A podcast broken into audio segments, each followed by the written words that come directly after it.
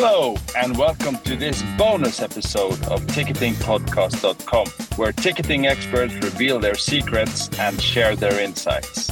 My name is Carl-Erik Moberg, and my guest today is Rick Jurkiewicz. Rick is head of ticketing at the Rugby Football League. Feel free to listen in, you don't want to miss this one. It's a pleasure to have you as our guest, Eric. Thank you very much. Glad to be here. So, for the listeners who haven't heard the full episode of this podcast but came directly to this one, who is Rick Jurkiewicz and how did he end up as ticketing manager at the Rugby Football League? Yeah, wow. It's a long story to get to here. Where do I start? Listen to the other podcast for this bit, and I can just start from 2004. I finished joining ticketing and becoming a ticketing person in 2004. My wife decided that she wanted to move to Manchester Uh, and I was working in Nottingham at the See Tickets at the time. And you know what? I'd done seven years learning how to become a ticketing person, putting my hand up and doing every job in the building, offering to work every event.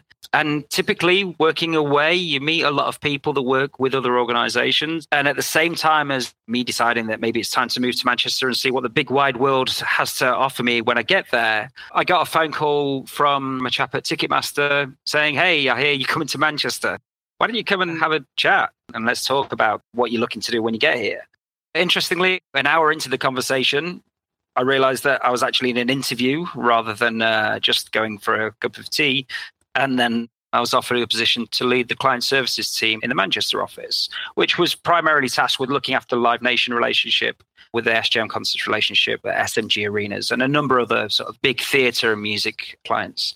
And at that point, I became sort of the festivals and stadium guy. It's just every time that there was a festival and a stadium tour, that's the job that I did, whether that was access control, whether it was the ticketing aspects, managing and allocating our inventory, and just kind of doing all the agency bits that we do when we're in agency work. And that was great. And I worked on Coldplay tours and Metallica tours and Foo Fighters and the Rolling Stones shows and the like those big shows and I enjoyed it and it was so tiring and, and to be out and about for so long. And every year it was autumn would put things on sale, all the shows would go on sale, they'd sell out. Christmas would get a couple of weeks off, and then come January, end of January, that's it. We're back at full speed ahead all the way through to May. And then we're going delivering events from May to September. And I was on the road quite a lot. So I got to 2011 the Take That tour in 2011 was the point where I decided this is really tiring. This is something that like 26 stadium sellout shows. It was an amazing tour. It was a lot of middle class, middle aged women drinking wine straight from the bottle and generally just making a mess of themselves, which was brilliant. It was fun. It was safe. You know, it was a lovely environment. But I got to the end of that tour and I just thought there must be something else for me here. And chances has it that January the following year, so January 2012, I got a call to assist with one of our Ticketmaster teams who were working in in, in Warsaw, Poland, and in Donetsk during a Euro 2012 so the football tournament. So somebody offers you to go and work with UEFA and overseas and work in Poland. I was like, yeah, well, my hand is up, it's raised. I'm totally going. I've packed my bags. My children had been born at that point. My son was like three or four months old. And I had to say, you know, sorry, Mrs. Rick, but I need to go and do this. This is really important. So I flew out to Poland and I was commuting back and forth. I wasn't just gone permanently, I just sort of coming back into. And again, it was a, an incredible experience, but my first real experience of working in sport. And it was an interesting one because I assumed that because I'd worked on all these huge tours and the major festival shows and and all of that, I thought at that time that I was great at ticketing. I thought I knew everything about ticketing. What there was to know, I knew it because I'd worked on these massive tours and we'd been able to sell everything out and do really well and understand audience profiling stuff. And then I came to sport and realized that I actually knew nothing about ticketing and what this is. And it was really interesting. And, you know, I've, I've spoken to other colleagues, people that I've worked with in the past, who've also said the same thing that it's brilliant working in music. It's just such a buzz. It's amazing. The, the experience you get is incredible. But it's limited in so much as you sell a lot of tickets. It's the best experiences when in a live environment. But from a ticketing purist point of view, that move from music into sport was like night and day almost. It was almost like I've opened my eyes to realize that ticketing is actually huge. And the bit that I knew that I thought I was really good at, it's only a tiny fraction of the huge stuff that I've not considered or not really appreciated. and that is the sports genre. And there is so much more to get from this. And so rather than saying, I've done my Euros, I'm going back now to music, actually, I stuck around. I did an Olympics. I thought oh, that was pretty cool. I don't mind Olympics in the grand scheme of things. Tick, I'll do that. And then 2012, 2013, Rugby League World Cup. So that was my first taste of rugby league. World Cup over 18 months. That's fine. We did that, moved on. And then I moved on to Rugby World Cup based in Twickenham. And at that point, I'd been away from my family for like four years. I'd not really seen my kids growing up, and, and it was starting to sort of pull on the heartstrings a little bit. That it was like, I'm away way too much. As cool as this is, as, as big as this is, and as amazing as it is flying up and down the country and going overseas and, and working with so many new people are interested, I have to pull it back a little bit. I have to stop being a bit selfish and actually start thinking about being a parent. And that's where it changed for me is that I'd gone from chasing around and being a party guy to actually, no, enough. I need to be a parent. I need to get a stable job. I need to stay put. And so I changed departments with Ticketmaster and, and they were great about that. And they really sort of helped me get to where I needed to be. Mm. Uh, and that was fantastic. And then at that point, that's where I really started to understand club sport. And I started working with the likes of Middlesbrough Football Club, Saracens Rugby, the NFL in the UK, the Rugby Football League where I am now, and a number of other clients, and really started to understand what their challenges were and what the mm. difficulties were. And that was what kind of prompted me to to shift from being full on 100% yeah metal rules yeah all hmm. the time to actually stop listening to my Slipknot albums at work and actually maybe start switching on the classical music and just relax and calm down and just look at what we need to do and just focus on the thing. And actually that move to sports that greater depth of data and, and hmm. understanding the audience profiles that has over the years now has really got me to appreciate what I was trying to do before I guess the point I'm trying to make is is by understanding that and having a period of time doing this, it's allowed me to appreciate the job that I was doing prior to this. So mm. where I am now, I understand what I was trying to do before I arrived. And now I'm here doing what I do now in governance. Now I look at what I do. So the constraints and the requirements or the needs of the agency business or the software business or the supplier side, I understood that because that's what I did. But what I needed to do was actually I needed to climb over the fence and say, actually, I need to be the producer, I need to be the rights holder, the, the governing mm. body, so that I can understand from this side what the challenges are, what the difficulties are. And actually, having spent seven years here now to really get to grips with what this side of it is, I can understand where the, the business needs are. I understand the suppliers. I understand what they're trying to bring. I understand that they're obviously they're trying to make money, but they're also trying to improve services and make things better for our side. And from our side, collectively, we rely on those suppliers to bring the intelligence, to bring yeah. the, mm. the new technology, the new developments to us. We're not going to be asking for things because we don't know what to ask for. The difficulty, I suppose, is when you are on this side, is a lack of information, a lack of awareness of what the new processes are and what the new technologies are unless you're coming to me and telling me exactly what these things are and how they affect me, I'm not going to know about it because I'm not always looking for those things because I have a job yeah. to do. Yeah, exactly. And it's a super busy job in ticketing. That that's definitely the case.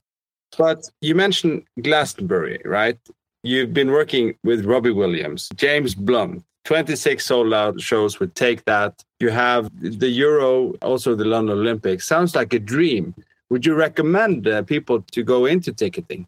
That's a tricky one, really. On balance, yes. And the balance being there's a thing called a work life balance. And I genuinely was talking about this today that this industry doesn't really allow, as much as we'd love it to, doesn't mm. really allow for the life part of the work life balance as much as maybe we'd like it to and that's not because the people that manage the teams insist on hard work or insist on longer hours than anyone else. It's just that there's always that little bit more that needs to be done. There's always that extra layer of checking. There's always that preparation for the worst thing that could possibly happen happening. And so if I haven't checked every seat, if I haven't checked every turnstiles correct, if I haven't checked the access control setup correctly, and I'm not sat here doing all of those things prior to an event happening, whether that's the day I've printed the tickets or the day before an event or whenever it is. I know that I'm not prepared and I'm not ready for what could potentially happen. I haven't mm. found all the problems. I haven't found all the issues. Nobody gets anything perfect. And if you're confident enough to think you've got it all right, then you're in the wrong job because you definitely haven't. Mm. And, and you're going to get into sort of trouble. Having said that, there is a lot of reward and there's a personal sort of sense of achievement for people like me, especially you. I struggled at school. I didn't do great at school. I found it hard to engage. I didn't mature mentally probably until I was into my 20s.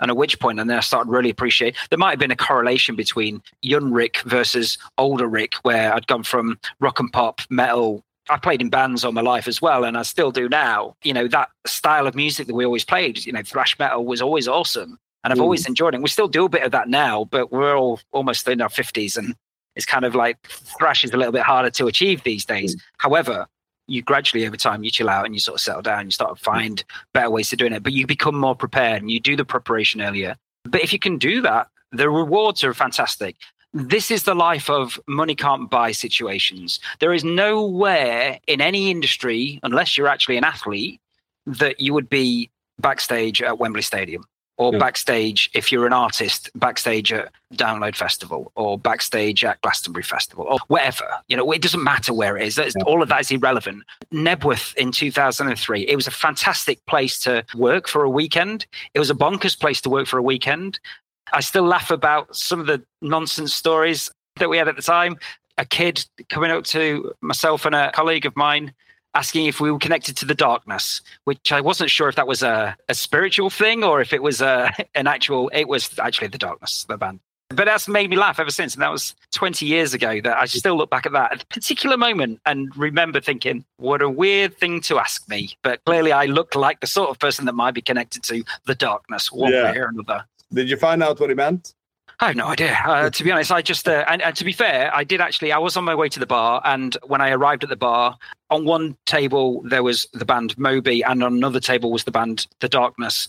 And I sat right in the middle of them both, looking a little bit sheepish and a bit embarrassed because why do ticketing people have to interact with the talent? Because we don't, literally nobody ever speaks to us. So I'm probably in the wrong place.